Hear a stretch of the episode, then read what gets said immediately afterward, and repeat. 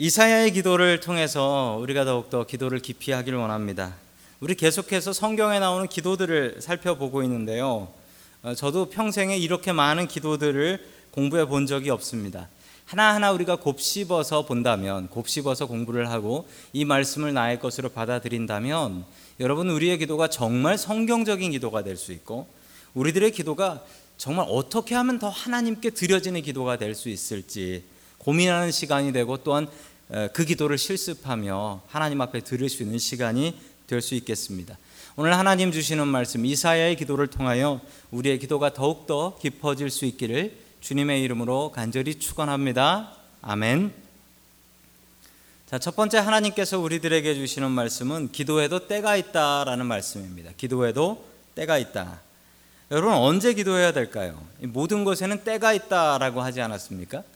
여러분 때가 있, 있는데 기도할 때도 때가 있다라는 겁니다. 기도할 때도 때가 있다.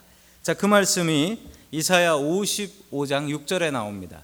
우리 같이 읽습니다. 시작. 너희는 여호와를 만날 만한 때에 찾으라. 가까이 계실 때 그를 부르라. 아멘. 모든 일에는 때가 있습니다. 하나님께서는 이 때를 기다리게 하십니다. 심지어 여호와를 만날 만한 때가 있다라고 합니다. 언제나 우리가 하나님을 만날 수 있지만 우리가 기도할 때 그 기도 제목으로 만나 주실 때가 따로 있다라는 겁니다. 즉, 기도에도 때가 있고 그 때를 잘 타는 사람이 세상에서도 성공하지만 신앙생활도 성공한다라는 말씀입니다. 여러분, 그렇다면 기도는 언제 해야 할까요? 기도회를 안 나오시던 분이 새벽 기도회를 안 나오시던 분이 혹은 금요 기도를 안 나오시는 분이 나오는 게 더 목사 입장에서는 깜짝 놀랄까요? 나오시던 분이 안 나오시는 게 말이 좀 어렵나요? 안 보이던 사람이 나오는 게 더 놀랄까요? 아니면 보이던 사람이 안 보이는 게 더 놀랄까요? 둘 다 놀랍긴 하지만 그 중에 더 놀라운 것은 아, 저 사람 생전 새벽기도 안 나오던 사람인데 새벽기도 나왔단 말이죠. 그러면 더 놀래요. 왜 놀래냐면 야, 무슨 일이 있나 보다. 저분한테 무슨 일이 터졌나 보다. 그게 더 놀랍습니다. 놀란 가슴을 쓸어안고 아, 무슨 일 있으세요? 물어보고 기도 제목 물어보고 제가 기도를 하지요. 여러분 왜 놀라냐면 기도는 항상 해야 되는 건데 기도 안 하던 사람이 기도하러 나오면 아 그게 좀 제 목사로서 제 마음에 걸립니다. 그래서 꼭 가서 기도 제목 물어보고 싶어요. 여러분 기도는 항상 해야 합니다. 사람이 건강을 잃고 나면 그제서야 무슨 생각을 하냐면 아, 운동해야 되는구나 이 생각을 합니다. 건강 잃고 나면. 그런데 여러분 건강을 잃고 나면 운동할 기운도 없거든요. 평소에 평소에 열심히 운동을 해야 합니다. 여러분 몸에는 근육이 있지요. 우리의 영혼에도 근육이 있습니다. 여러분 살찐 거랑 근육은 다르지요. 여러분 몸무게로 사람 건강을 알 수 있나요? 여러분 몸무게로 사람 건강은 알 수 없어요. 왜냐하면 몸무게가 이게 살인지 근육인지 알 수는 없거든요. 절대로 근육은 한두 번 운동으로 생기는 게 아닙니다. 한두 번 운동으로 생기는 게 아니에요. 꾸준한 운동으로 생깁니다. 기도도 마찬가지입니다. 기도에도 근육을 만들어야 하는데 그것은 한두 번 기도했다라고 해서 기도에 근육이 생기지 않습니다. 여러분 오늘 하나님의 말씀을 보면 여호와를 만날 만한 때에 찾으라라고 했는데 결론적으로 말씀드리자면 여호와를 만날 만한 때는 우리가 알 수가 없습니다. 알 수가 없어요.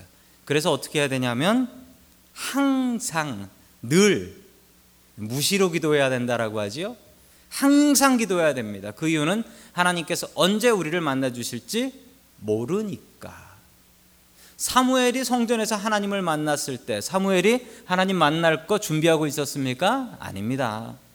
언제 하나님께서 만나 주실지 모릅니다. 그러므로 우리가 해야 될 일은 늘 항상 우리는 만날 만한 때를 모르니까요. 여러분 기도하지 않으면 하나님께서 때로는 우리에게 기도거리를 주시기도 합니다. 여러분 기도거리 선물로 받으셔야 되겠습니까?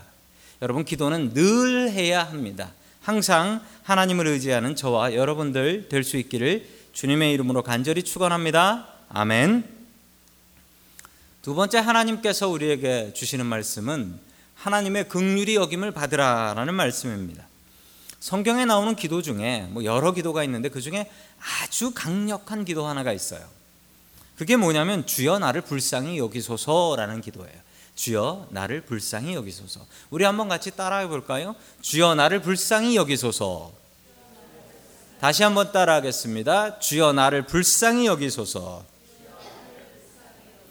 여러분 이 기도는 여러분들이 신약 성경에서 많이 들어보셨을 것입니다. 주로 예수님을 찾는 사람들, 예수님을 찾던 소경들, 안전뱅이들, 걷지 못하는 사람들, 이런 사람들이 예수님 지나가시는 걸 보면 감히 가까이 오지도 못하고 소리를 질렀습니다. 뭐라고 질렀냐면 주여 나를 불쌍히 여기소서. 여러분 이게 정말 유명한 기도입니다. 여러분 이 기도 여러분들 들으셔야 되고 여러분 시시로 때때로 하나님 앞에 기도할 때 주여 나를 불쌍히 여겨 주옵소서. 이렇게 주님께 간구해야 합니다. 정말 능력 있는 기도인데 여러분 여기서 극률이 여긴다, 불쌍히 여긴다가 영어로 뭐냐면 영어로 화면에 나오죠. mercy라는 단어입니다. mercy. 나병 환자들도 소경들도 주님께 병 고침을 바라고 다가올 때 주여 나를 불쌍히 여기소서. 그리고 이 기도의 응답을 받았습니다. 여러분 어떻게 하면 우리가 주님께 불쌍히 여김을 받을 수 있을까요? 여러분 주님 앞에 불쌍한 표정 지으면 될까요? 길에서 노숙인들이 거지 대하는 그 표정 지으면 될까요? 여러분 어디 하나님을 우리 표정으로 속일 수 있겠습니까? 하나님께서 우리 마음을 보시는데 자 우리가 하나님 앞에 극률이 여김을 받기 위해 어떤 일들을 해야 되는가? 우리 7절 말씀 봅니다.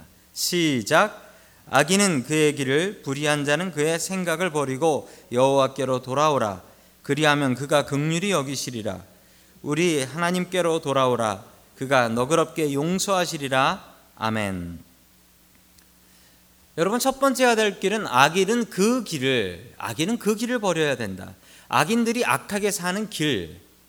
한 번 가면 그건 길은 아니에요. 여러분 잔디밭을 한 번 지나갔다고 그게 길이 생깁니까? 여러분 길은 어떻게 생기죠? 내가 간 길을 계속 가면 거기에 잔디가 죽고 길이 생기는 거예요.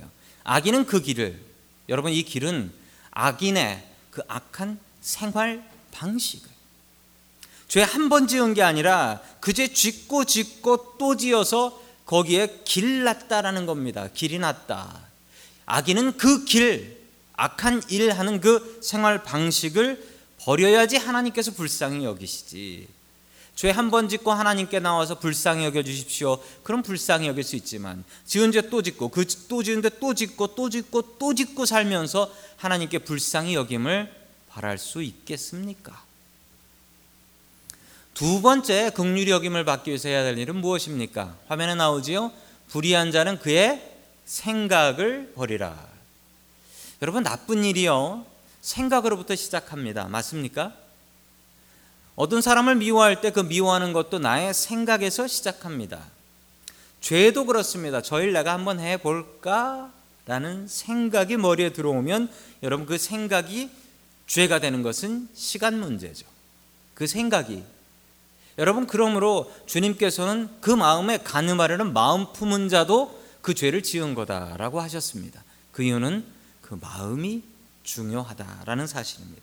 그 마음이 중요하다. 죄질 마음 갖고 있으면 그게 죄로 가는 것은 시간 문제라는 것입니다.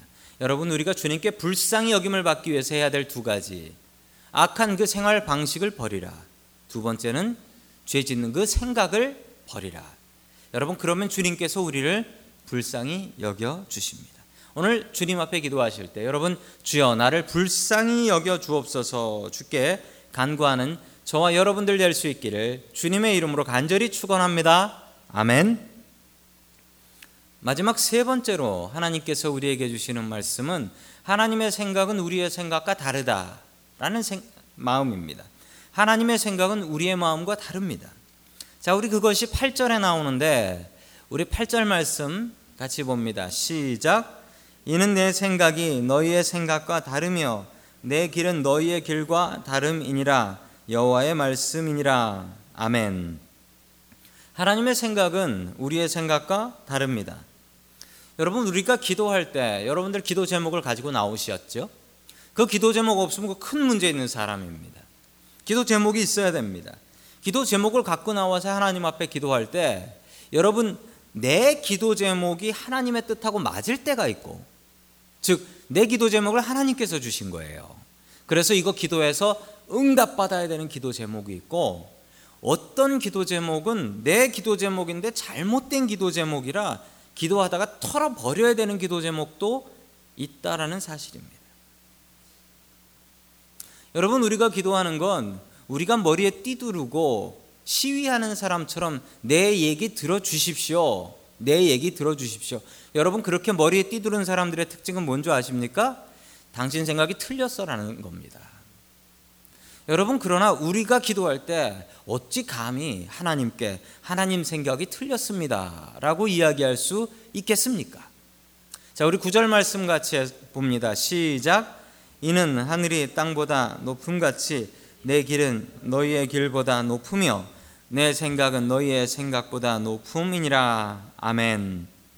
분명히 나옵니다. 하늘이 땅보다 높음 같이 내 생각은 너희의 생각보다 높다.